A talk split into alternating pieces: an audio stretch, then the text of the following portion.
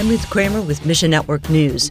A religious feud between India and Pakistan could affect Christians in both countries. And an Afghan believer isn't letting terrorism or persecution stop his ministry. More on that in just a moment.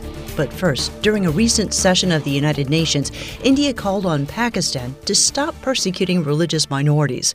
John Pudaite with Bibles for the World says it's an ironic statement. India is certainly moving up the ranks in terms of being a country where the, with increasing religious persecution, where it is harder and harder to be a Christian. And again, as we've talked about many times, the anti conversion laws being passed state by state across the country. So, why is India making these statements? India's majority religion is Hinduism. In Pakistan, Hindus often find themselves persecuted by the Muslim majority.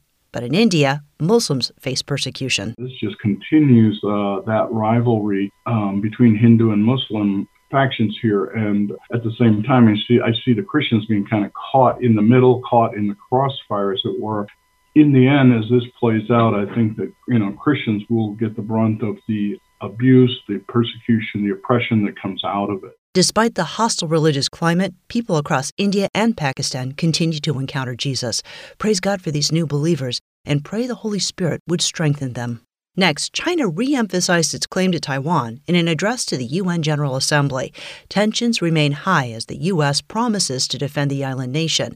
Bob Fu, a partner with the Voice of the Martyrs Canada, says I think if China uh, started invasion and occupy Taiwan, first target would be the Taiwan Presbyterian Church, because everybody knows that uh, even on the Communist Party's public uh, report, the Presbyterian Church in Taiwan is being already accused of uh, the uh, Taiwan separatists. Hong Kong might provide a pattern. Chinese officials recently put a 90 year old Catholic cardinal on trial. He set up a fund to support pro democracy protesters many evangelical churches have gone underground. And some were even uh, worse, uh, I mean, treated worse, like uh, uh, some Hong Kong Baptist churches. The bank is being frozen just because they were found harboring or providing a shelter for those uh, uh, Hong Kong peaceful protesters, students who have no way to go during the crackdown time. Ask God to fill churches in Hong Kong with strength and peace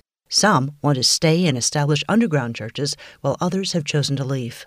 And Western nations voice concern about extremist groups in Afghanistan. They're accusing the Taliban of not keeping their promises.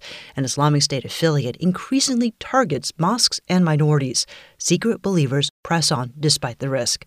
Hossein, with Heart for Afghanistan, talks often with Christians inside the country.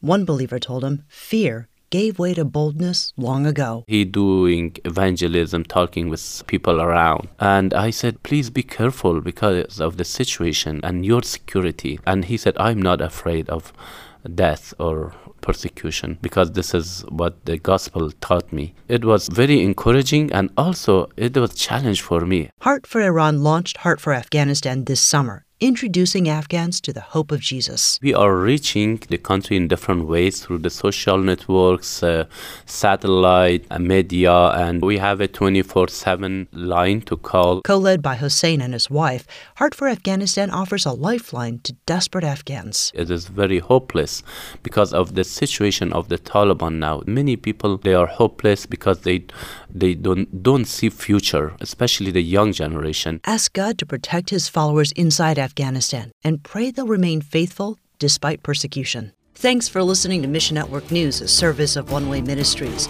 We're listener supported by people just like you. So by giving to Mission Network News, you enable us to keep the stories of God's kingdom coming. So join us here on Facebook, Twitter, or Instagram.